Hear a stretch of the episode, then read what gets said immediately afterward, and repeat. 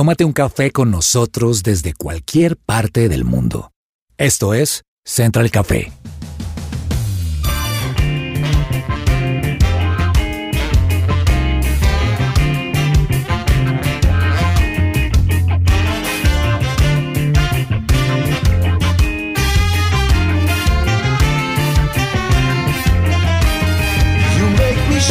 Holy Spirit.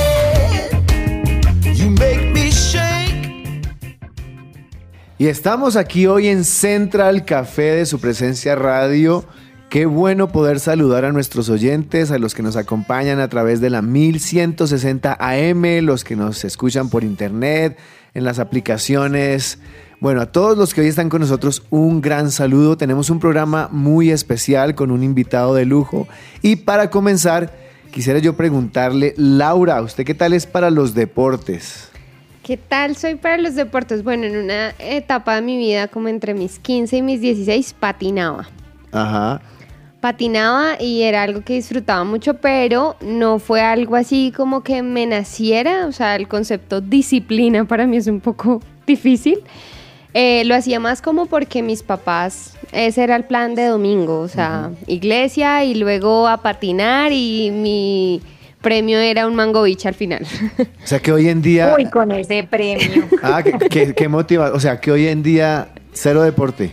Voy al gimnasio, hago un par de cardio, pero ya no patino igual, realmente. Bueno, por ahí usted dirá, ¿quién habló? ¿Quién, quién? Pues ella es Janina Arana. Janina, qué gusto saludarla. Cuénteme, ¿qué tal para el deporte? La verdad me gustó mucho desde chiquita.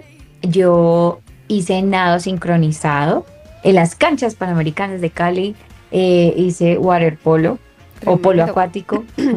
hice, bueno, natación olímpica normal y pues jugaba fútbol, pero a nivel como profesional, por así decirlo, estaba entrando en toda la preparación para la liga de nado sincronizado y polo acuático, pero eh, me enfermé, empezó a darme unos, en Cali no sé, no sé cómo se llama, pero en Cali y en aquella época le decíamos nacidos, son como eh, en la cabeza y les tocó sacarme, entonces ahí, ahí murió. Ahí Todo- murió todo sueño deportivo. O sea, te dio como una caspa. No, no, no, son como granos en la cabeza, Es pero no es especie tan de- chévere hablar de eso. Un- un- un- un- unos, unos artefactos desconocidos salieron. No, la- pero sí. No, sí, y, y saben que eso me hace pensar que como en los deportistas las disciplinas que tienen que ver y que a veces nosotros vemos que eso es muy fácil, pero nadie sabe como que estar, por ejemplo, en mi caso era varias horas en una piscina, pues como las consecuencias que eso puede traer. Así es, señor Cabezas. ¿Qué tal usted para el deporte? Yo sé que a usted le gusta por ahí la cicla, le gustan ciertas cositas. Sí, Javi. Actualmente eh, mis dos deportes principales, por así decirlo, mis dos actividades principales son el montar bicicleta, de pronto hacer rutas por la sabana de Bogotá los domingos, eh, sumar unos buenos kilómetros y también el running. Usted y yo somos compañeros de running, nos encanta correr. eh, ahorita tenemos la media maratón precisamente y me gusta siempre estar conectado como con estas carreras atléticas que, que eh, realmente son deportes muy básicos, muy esenciales, pero que edifican mucho también a la persona y, y nos forman en un montón de cosas. No solamente es, digamos, salir a correr, sino que eso tiene disciplina, tiene perseverancia, los beneficios también en términos de, de salud son inmensos, entonces me encanta también el running y esos son los dos eh, deportes a los que más le jalo. Yo le cuento que soy amante del deporte desde muy pequeño. Fui armador de la selección Bogotá Junior por bastante tiempo y, y- y esa vida de entrenar, como lo mencionaba Janina, no es tan fácil. Yo recuerdo que yo salía del colegio y tenía que estar en entrenamientos más o menos de 4 a 8 de la noche todos los días y los fines de semana eran partidos. Entonces es una vida de bastante esfuerzo, de muchos sacrificios, pero también de grandes recompensas, ¿sabe Andrés? Es Ujú. una- eso, eso quedan recuerdos buenos. Sí, y y ya después de los años ya dejamos el baloncesto y hoy me dedico a, a- a correr, me encanta como usted lo mencionaba, a correr. No, no, no le he podido coger el amor como muchos a la bicicleta, prefiero, prefiero trotar, prefiero hacer este tipo de, de prácticas. Y bueno, vamos a hablar hoy un poquito acerca de esto, vamos a hablar un poquito de, de deporte, de, de, estas personas que dedican sus vidas al deporte, pero que viene después, que vienen después de, sus jubilaciones, de sus retiros, porque para muchos que estuvieron organizados logran hacer cosas buenas, pero otros no, ¿no, Andrés? Hay casos, eh, por ejemplo, aquí en el fútbol sudamericano hay varios casos en Colombia, en Perú, en Brasil, de jugadores que tuvieron una época dorada, o sea, sus 15 minutos de fama, como se dice, eh, y, y fueron tremendos futbolistas, pero las fiestas, los, las malas amistades, incluso ya temas un poco más delicados, rayando con el crimen y demás, pues hicieron que las carreras de estos futbolistas terminaran eh, de pronto en el olvido o en el repudio público y por eso pues es tan importante, además de la formación técnica en las escuelas de fútbol o bueno, sea el deporte que sea, pues también una formación en valores y en ética para los deportistas que a la postre van a ser personalidades, influencia y ejemplo para muchos. Y es que hablando de eso, después del retiro de un deportista es demasiado difícil para algunos como reinsertarse a la vida laboral, ¿no? Porque se han dedicado todo el tiempo a hacer deporte, entrenar, entrenar y descuidaron su formación académica, no estudiaron una carrera, no miraron algo alternativo y llegó la jubilación y no tienen nada que hacer y es tan difícil poder ubicarse después y por eso es que vemos gente que logró mucha gloria, logró muchas cosas, pero tienen una, una vejez o, o, tienen unos años de ocaso muy tristes porque todo lo que lograron hacer se fue por falta de preparación. Y teniendo eso en cuenta, Laura, qué tan importante es formar a un deportista no solamente en las canchas y en los entrenos, sino en otras áreas. En muchas áreas, la necesidad de formar al deportista para la vida fuera de las canchas tiene que ver en que ellos se jubilan supremamente jóvenes, entre los 34 y 35 años. Federico Lande, psicólogo especializado en actividad física y deporte, menciona algunas reflexiones donde hay que darle valor a este tema. La vida del deportista siempre es corta, pero el sentirse deportista dura para toda la vida. Allí es donde, en el marco de lo sucedido, reflexionamos qué pasa con el deportista fuera de la cancha. Aquí les menciono otra muy bonita. Hay que lograr ver el deportista de una manera integral, saber cómo es la vida, la formación de ese jugador fuera de la cancha. Dentro de los clubes existen ciertas legalidades y límites. Es allí donde el trabajo del psicólogo toma la importancia, más teniendo en cuenta que la mayoría de las instituciones no las tiene. Allí nuestra labor tiene sentido en la formación del deportista integral y no solo basado en el rendimiento. Otra de las cosas importantes para los deportistas o para este estilo de vida es la disciplina, porque creo que en esto radica el éxito no solo dentro, sino también fuera de las canchas, ¿no, Yanni? Total, Javi. Y es que yo creo que en muchos ámbitos se dice que para tener éxito en la vida es fundamental tener disciplina. Y creo que el deporte específicamente es una muestra de eso. Y no solamente tener disciplina, sino que añadirle a la disciplina otras habilidades como la constancia, la voluntad, la creatividad, la inteligencia, el trabajo. Y pensemos que la disciplina está haciendo referencia como a esa coordinación de actitudes que busca conseguir pues un orden para desarrollar actividades específicas y conseguir unos resultados positivos, ¿cierto? Entonces la disciplina eh, se ve reflejada en el deportista cuando demuestra esa fuerza de voluntad para realizar rutinas pre, durante y post entrenamiento, cuando sigue las recomendaciones de los profesionales, cuando organiza su tiempo de acuerdo con sus responsabilidades, cuando tiene compromiso con sus actividades, cuando tiene hábitos saludables para mejorar su estilo de vida y pues por ende su rendimiento deportivo, para gestionar no solamente sus entrenamientos, sino también disciplina para gestionar sus tiempos de descanso, porque la recuperación física y mental es importante. Entonces yo creo que cuando se habla de la disciplina del deportista, se hace referencia, Javi, a ese nivel de compromiso, uh -huh. de respeto y de evolución que presenta un atleta en su respectivo deporte. Y, bueno, y es exageradamente importante porque además que los deportistas necesitan trabajar en varias áreas, ¿no? Uh -huh. eh, la parte física, la parte técnica, la táctica, la mental y, y, el descanso. Y para todo esto se necesita una rigurosidad. Y qué mejor que para hablar de estos temas con especialistas. Así que en unos pocos minutos tendremos a un invitado muy especial que nos va a hablar desde la experiencia, desde lo vivido. Pero antes, Janina, qué bueno que ya tenemos de nuevo un dial donde la gente nos puede escuchar aquí, Central Café y todos los programas de su presencia radio. Así es, Javi. Ahora también pueden escucharnos a través del dial 1160 AM y también su plataforma digital favorita. Nos pueden buscar como su presencia radio y esta es una noticia que nos tiene a nosotros muy contentos y a los oyentes también que por ahí nos siguen escuchando a través del radio. Y continuamos aquí en Central Café de su presencia radio. Por favor, no se desconecte.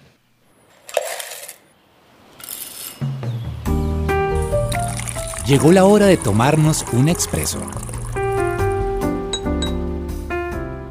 Bueno, y para continuar aquí en Central Café de su presencia radio, hablando de la humanidad de los deportistas, de nuestros deportistas, Andrés, tenemos un invitado de lujo, una Sí, de las glorias de nuestro fútbol colombiano, el señor Carlos Mario Hoyos, exfutbolista y actual entrenador colombiano.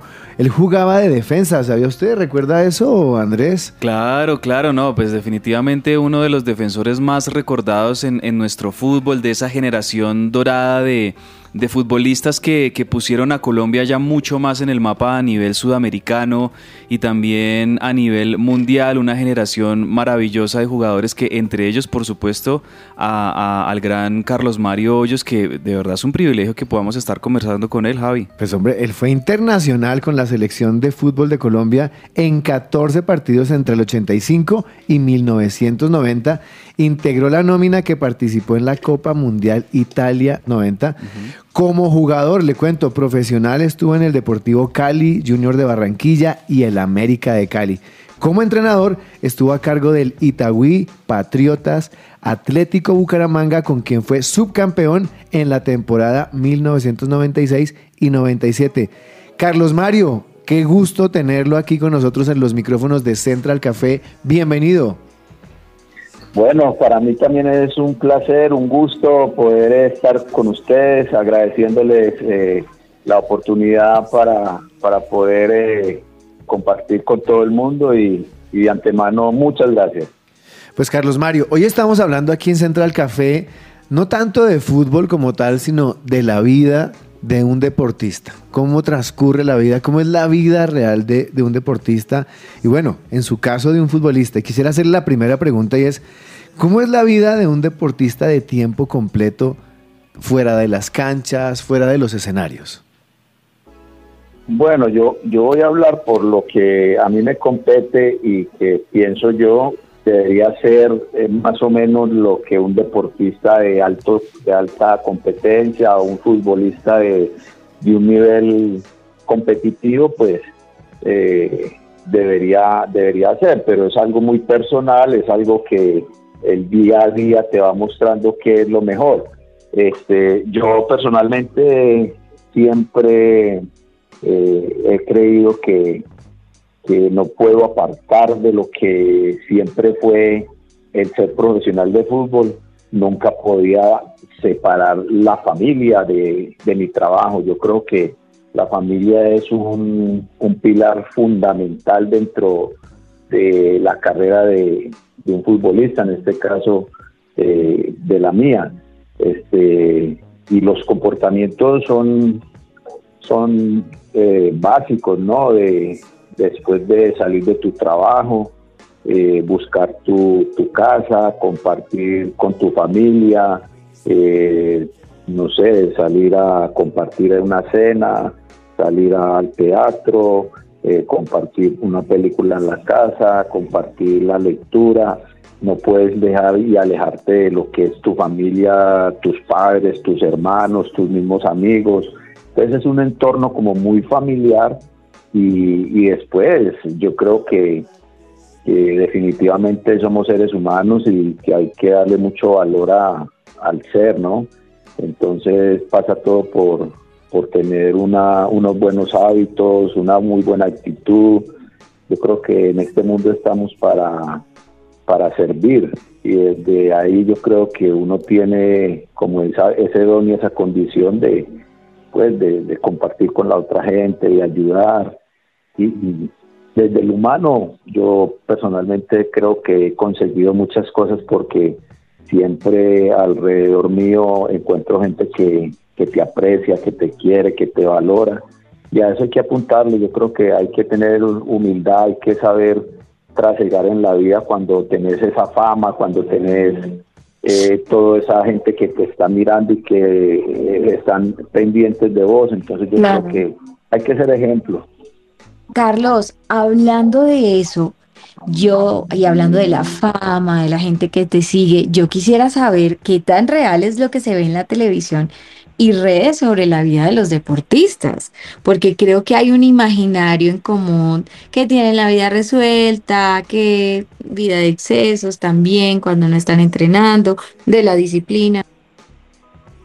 Bueno, en ese tema vuelvo y te repito, yo creo que es algo muy, muy personal que uno tiene que identificar muy bien.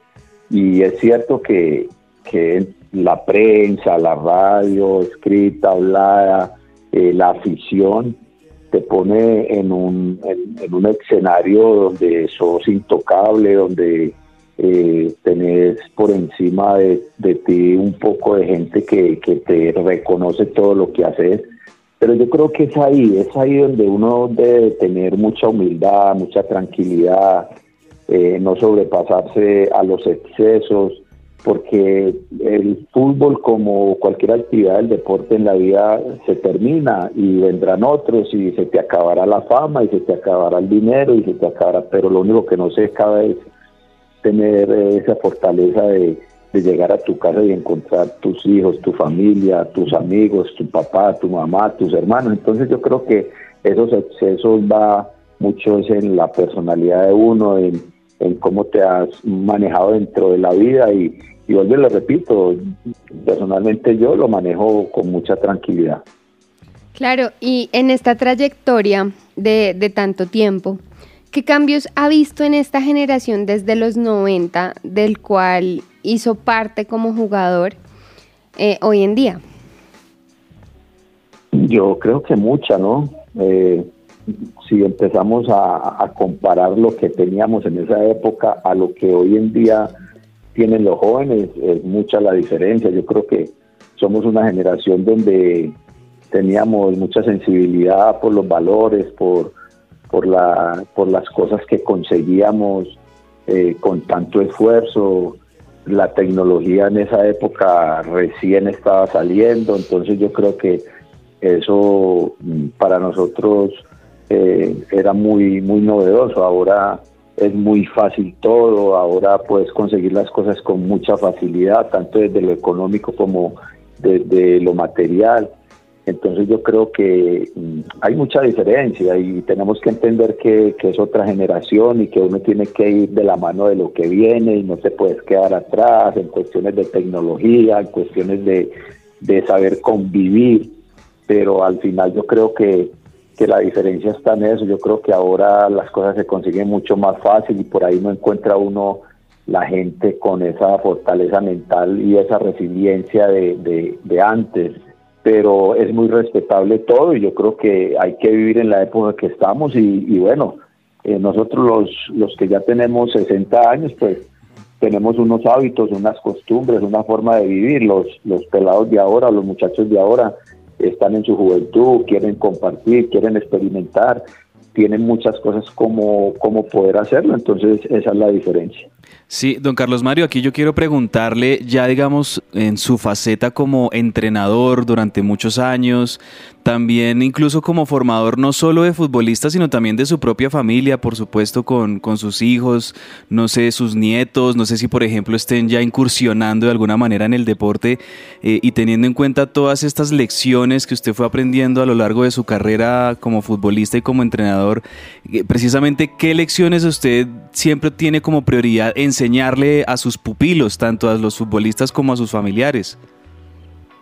Bueno, este, yo siempre he tenido un lema y que a mis hijos siempre se los he dicho y gracias a Dios pues ya están grandes y creo que eso ha sido importante y es ser buen, buenos, buenos hijos, ser buenas personas y ser personas de bien.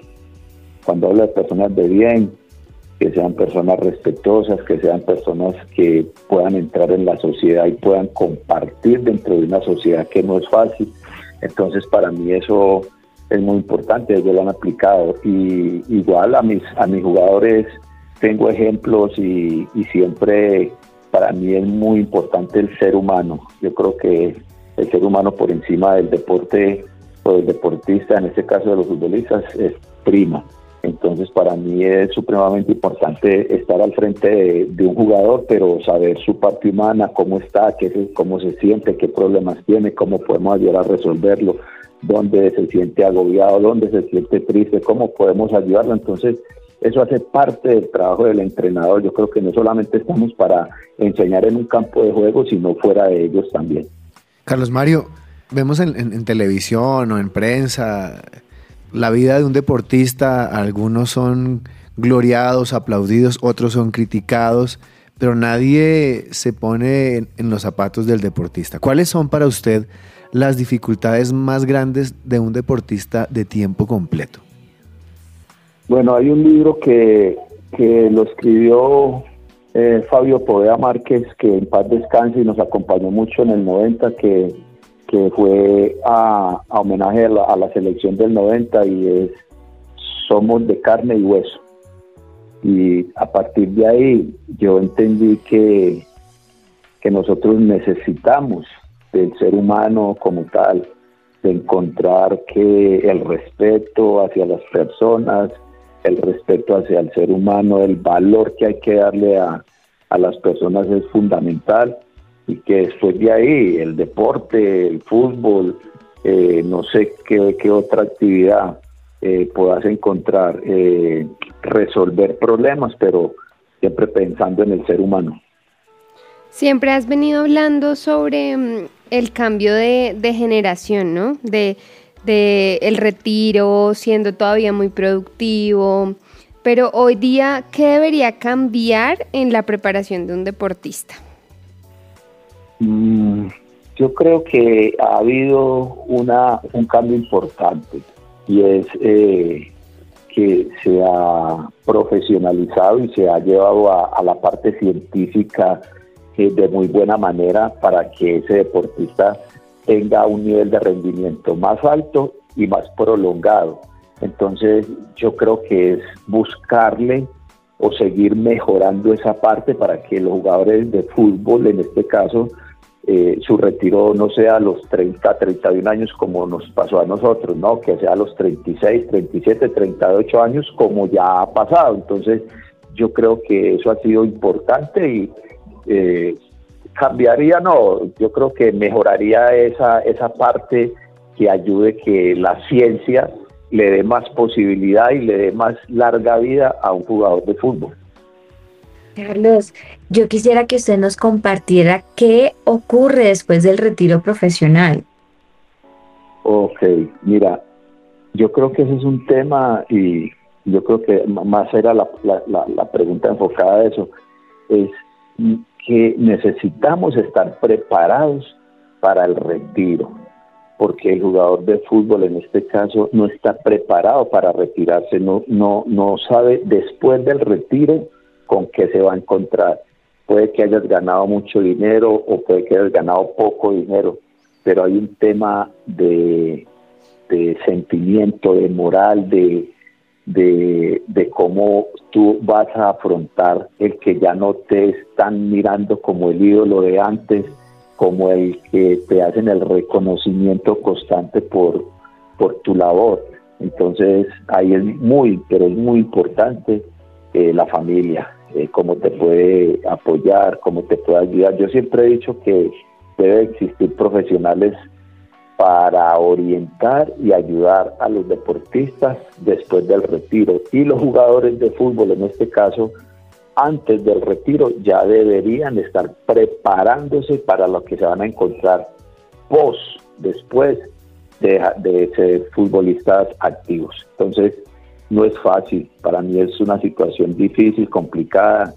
Eh, la parte emocional eh, juega un papel importante, la parte económica igual. Entonces es una cantidad de situaciones que alguien tiene que ayudarte a organizar, a enderezar, porque vos te retiras a los 32, 33, 34 años, todavía estás lleno de vida y puedes seguir eh, haciendo otras cosas, o si es en el mismo fútbol, pero tienes que prepararte, tienes que buscar qué es lo que querés y en ese orden de días, pues digo yo que, que no es fácil. Carlos Mario, pues muchísimas gracias por acompañarnos aquí hoy en Central Café. ¿Qué aportes Ya tan- acabamos tan rápido. a- No, pues quedémonos otra media No, hora yo me puedo quedar aquí programa, otra eso está media buenísimo. hora. Me, me- me preocupa su No, tiempo, Carlos no, Mario. No, no, no, no, muy cómodo, muy cómodo y muy contento de, de poder compartir con ustedes y de estos temas que la verdad muy poca gente cuando te entrevista eh, te, habla y me parece supremamente importante e interesante.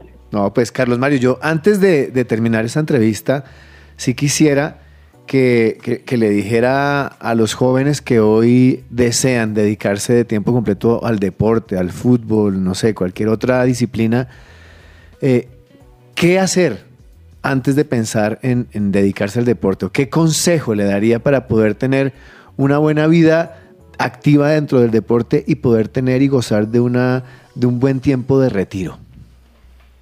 Yo diría, no sé si dos o tres. Primero, que complementen ese, ese deporte, eh, ya sea profesional o amateur, con el estudio. ¿eh? Que sean afines el deporte y el estudio, porque el deporte se va a acabar en un momento y el estudio va a continuar y va a ser eh, la, base para, para seguir en, en otra actividad, ya sea en su deporte o en otro. Y después, llevar una vida sana, una vida tranquila, eh, con niveles de, de nutrición y alimentación buenas, con hábitos que te permitan llegar hasta muchos más años de los que normalmente puede eh, tener un deportista. Entonces yo creo que es la dedicación, el profesionalismo, adquirir hábitos sanos que, que le lleven y que los vuelvan unos profesionales en su deporte. Entonces ese sería mi consejo, ¿no? Responsabilidad, buenos hábitos, buena alimentación, dedicación y el estudio. Pues bueno, era Carlos Mario Hoyos, una de las glorias, puedo decir yo, del fútbol colombiano. Esperamos que todos los que nos escucharon hayan podido tomar nota de todos estos consejos, de todo esto que él nos habló. Carlos Mario, de nuevo, muchísimas gracias. Un gran abrazo, éxitos, nuestros mejores deseos y ojalá podamos tenerlo más adelante en un próximo programa aquí en Central Café. Ah, un abrazo a ustedes, mis bendiciones, muchas gracias por, por este compartir este buen rato y nada, siempre a sus órdenes cuando lo deseen, siempre estaré ahí cuando ustedes eh, y Dios lo permita. Andrés, me encantó este invitado, me encantó esta entrevista. Yo soy un enamorado del deporte y, y- y- y me duele a veces ver que eh, el final de grandes deportistas sea triste, ¿no? Y tenemos varios casos aquí en, en el país que no quiero mencionar, pero creo que sí hace falta un poco de más preparación para nuestros deportistas, no solamente a nivel físico, sino a nivel de valores, de principios, trabajar con el carácter, trabajar con el corazón y, y- y- darles a, conocer que la juventud no dura para siempre, los, el cuerpo se envejece, los años van a pasar y, y cuando se acabe el deporte, ¿qué viene? Y creo que para eso no han sido preparados, como lo decía nuestro invitado Carlos Mario Hoyos. Sí, sí, sí, muy valiosos todos sus conceptos, todos esos consejos que nos daba Carlos Mario. Y sí, es que la verdad es así, esto es como una celebridad o como un cantante o como un artista, como un actor, qué sé yo.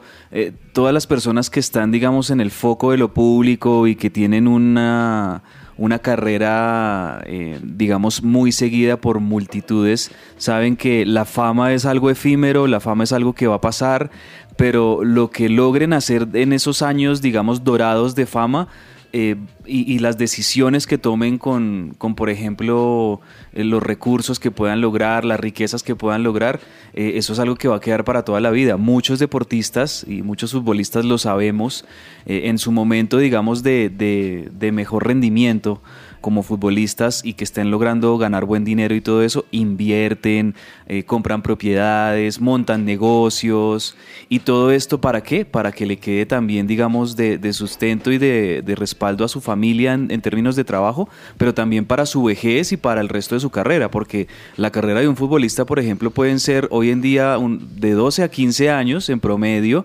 los que más duran duran por ahí 18 o 20 años Pero exacto, como usted dice Javi, después de, de ese tiempo, ¿qué? ¿Qué, qué hago? Y, ahí es donde me parece muy valioso lo que nos decía Carlos Mario de que incluso en la formación infantil a los jugadores se les enseñe no solamente la técnica del deporte, sino también se les enseñe eh, invertir el dinero, cómo administrar los recursos, que haya cursos de ética, que haya cursos de, de conducta también, y todo eso va a hacer que la carrera del futbolista a la, a la postre termine siendo pues muy exitosa.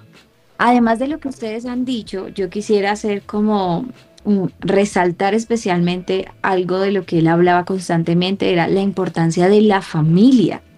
Porque, bueno, con todas las cosas que están pasando últimamente, de los jugadores jóvenes que hemos visto, pues cambiar a sus esposas, que eso claramente también tiene que ver con carácter, pensaba yo como que creemos que los años mozos y, y nos creemos los dueños de la vida y que tenemos el control de la vida, pero finalmente van a llegar unos momentos donde todo esto pase y nos vamos a dar cuenta qué es lo realmente valioso, ¿no? Y la familia es parte de eso.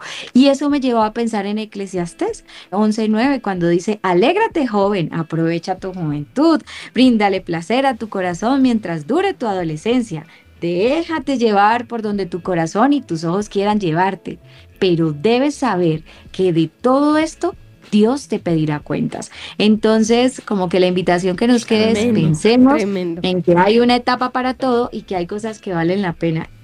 Y bueno, este era nuestro invitado para hoy en Central Café de su presencia radio.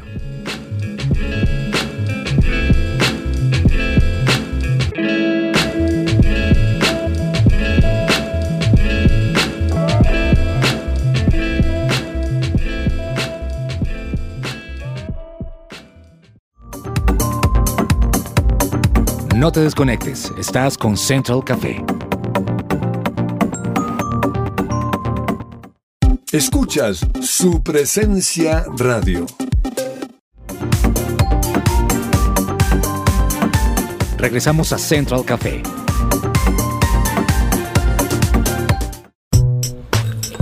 Tendencias dulces y amargas. Y continuamos aquí en su presencia radio con una de estas buenas secciones y es notas dulces y amargas. Pero antes de ello yo sé que Laura nos tiene una súper recomendación.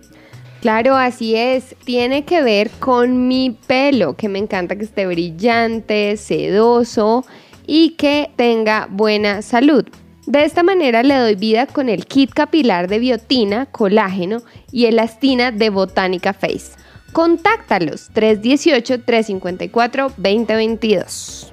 Bueno, y les traigo mi sección de tendencias dulces y amargas con la tendencia amarga. Ya que venimos hablando de los deportistas, les cuento que la nadadora estadounidense Anita Álvarez se desmayó en los mundiales de Budapest tras desvanecerse mientras realizaba sus ejercicios en la final de solo libre de natación artística.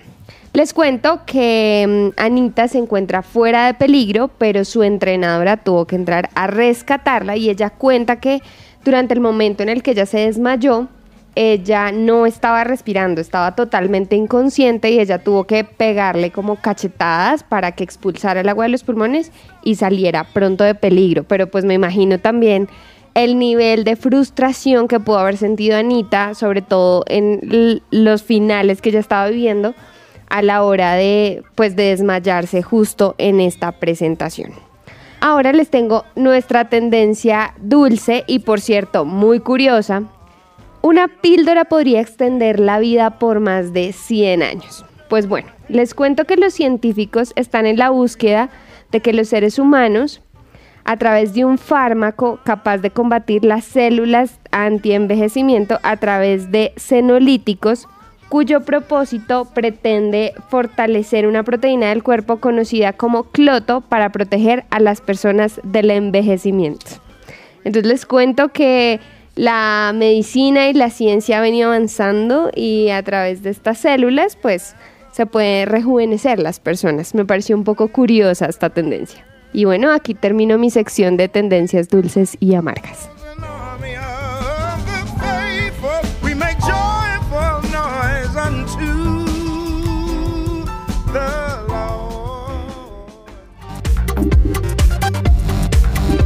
Estás conectado con Central Café.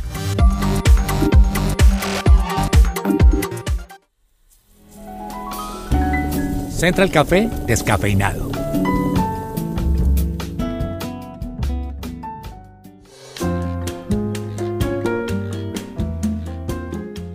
La ansiedad y la depresión, que son quizás las enfermedades mentales más comunes y que a su vez causan un serio impacto en la calidad de vida de quienes la- las padecen, aumentaron su prevalencia en todo el planeta durante la pandemia en niveles preocupantes, de acuerdo con un informe, el más reciente informe científico publicado el miércoles 2 de marzo por la Organización Mundial de la Salud. La pandemia, la ansiedad y la depresión aumentaron más del 32% en América Latina, según lo informó la Organización Panamericana de la Salud. Y en Colombia, más del 70% de jóvenes ha visto afectada su salud mental tras la pandemia por COVID. Entre los aspectos de la vida que más se ha visto alterada en esta población por cuenta de estas enfermedades mentales son la falta de sueño y la concentración. Según la investigación de CENFES, del Centro de Investigación, Innovación y Desarrollo Tecnológico, más del 70% de los jóvenes colombianos se ha sentido poco feliz o deprimido en las últimas semanas debido a las preocupaciones que los rodean. Y finalmente, la ansiedad y los trastornos de depresión aumentaron en todo el mundo. Pero muchos de nosotros podemos decir, pero ¿será que yo tengo ansiedad porque se me acelera el corazón y me preocupo? Y quiero hacer la claridad de lo que es la ansiedad.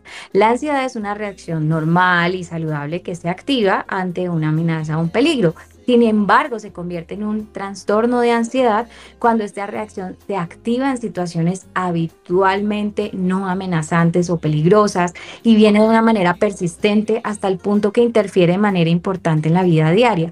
Algunos de los síntomas son palpitaciones, elevación de la frecuencia cardíaca, sensación de ahogo, opresión en el pecho, miedo, pánico, temblores, mareo e incluso desmayo. Y hoy les estoy hablando de la depresión porque estas cifras me estremecieron el corazón y también conocí situaciones de gente que conozco, incluso gente que conoce a Dios con ansiedad. Y algunas personas se sienten mal por eso. Incluso yo estuve como muy preocupada por un tema y se me venía a la cabeza un versículo que es Filipenses 4:6 donde dice, no se preocupen por nada, en cambio oren por todo, díganle a Dios lo que necesitan y denle gracias por lo que han hecho. Así experimentarán la paz de Dios que sobrepasa todo lo que podemos entender. La paz de Dios cuidará su corazón y su mente mientras vivan en Cristo Jesús. Y en este proceso, Dios me regaló un devocional que los invitaría a que lo hagan, que se llama Paz Abrumadora. Y en esto me quedaron cuatro puntos importantes. Lo primero es que aunque tengamos no tengamos todas las respuestas respecto a algunos temas de nuestra vida, podemos estar firmes en que Dios quiere que vivamos libertad, sanidad, paz y gozo. Y el primer punto es no buscar nada, no hacer nada de manera activa. A veces la ansiedad tiene que ver con pérdida del control y buscamos maneras de, de ponerle pañitos de agua. No, voy a escuchar música que me distraiga, pero lo importante no es distraerlo, sino es ir a la fuente. Entonces, en lugar de buscar, correr a buscar algo que nos alivie el momento, es buscar a Dios, que nuestro primer auxilio sea Dios. El segundo es Dios quiere que creamos en Él. En estos momentos Dios nos pregunta por qué tienen miedo. ¿Hay el- acaso alguna cosa fuera de mi control? Hoy Dios nos llama a entregarle nuestras preocupaciones, descansar en Él, porque Él es el único que tiene la capacidad para calmar las aguas. No sé cuál sea la situación, de pronto algunos de ustedes se sienten como Pedro, que Dios los ha invitado a caminar sobre aguas y sienten que están caminando sobre aguas, pero hoy Dios les extiende las manos y les dice, ¿por qué dudan? La tercera es tomar dominio sobre esos pensamientos y reemplazarlos por las palabras de Dios y para eso necesitamos leer la Biblia. La ansiedad comienza en nuestras cabezas y Dios nos, no nos ha dado un espíritu de temor, sino de poder, de amor y dominio propio. Entonces, imagínense que estamos en una barca eh, con una tormenta, llenos de miedo, pero que vamos a mirar a los ojos a Jesús y tenemos la fe de que aunque esté pasando la tormenta, Él tiene el poder de calmarla y Él nunca nos va a abandonar. Y por último, pedirle a Dios que nos revele la causa de la, de, la ansiedad. Para eso es necesario leer la palabra, recordar que Dios sigue siendo Dios, que Dios tiene el control y que sin importar cuántos pensamientos nos abrumen, podemos ir a su presencia y necesitamos recordar que Él siempre tiene todo bajo control. Yo quiero decirles que la Biblia está llena de historia donde las situaciones al ojo humano eran como ellos van a fracasar, pero en el momento en que Dios interviene, absolutamente todo es transformado. Entonces les quiero regalar un versículo que es Salmos 94, 19 y dice, cuando mi mente se llenó de dudas, tu consuelo renovó mi esperanza y mi alegría. El Señor nos puede traer libertad a cualquier situación. No es necesario que nosotros tomemos el control sobre la ansiedad, sino que le entreguemos eso a Él y Él va a tomar el control.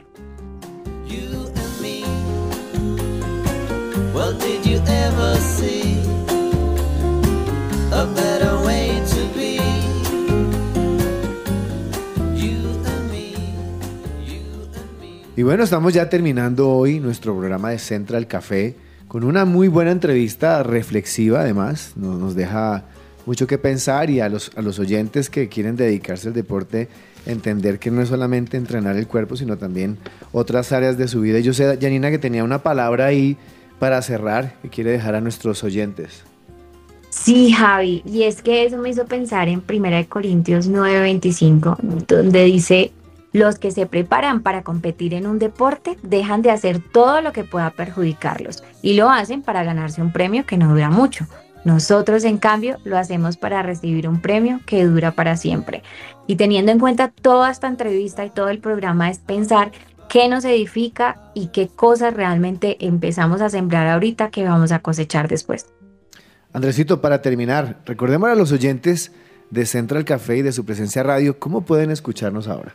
A través del dial 1160 AM y les agradecemos también a todos los oyentes que han estado opinando, que nos han estado escribiendo a nuestras redes sociales, en nuestro WhatsApp, que están muy contentos con este dial y al mismo tiempo están regando la voz, están pasando la voz con todos sus conocidos 1160 AM y también por supuesto pueden seguir escuchando nuestra señal online que ustedes saben que es de alta calidad, la encuentran en www.supresenciaradio.com o en plataforma como Tuning Radio o Claro Música, donde ustedes pueden escuchar radio a nivel mundial.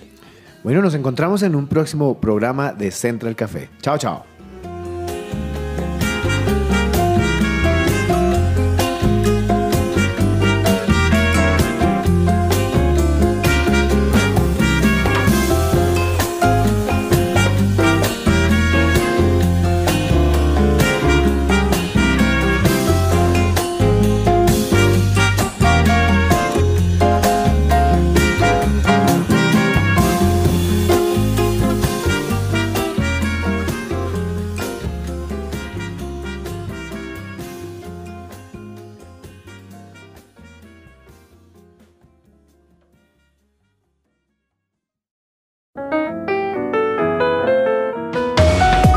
Central Café también está en su presenciaradio.com.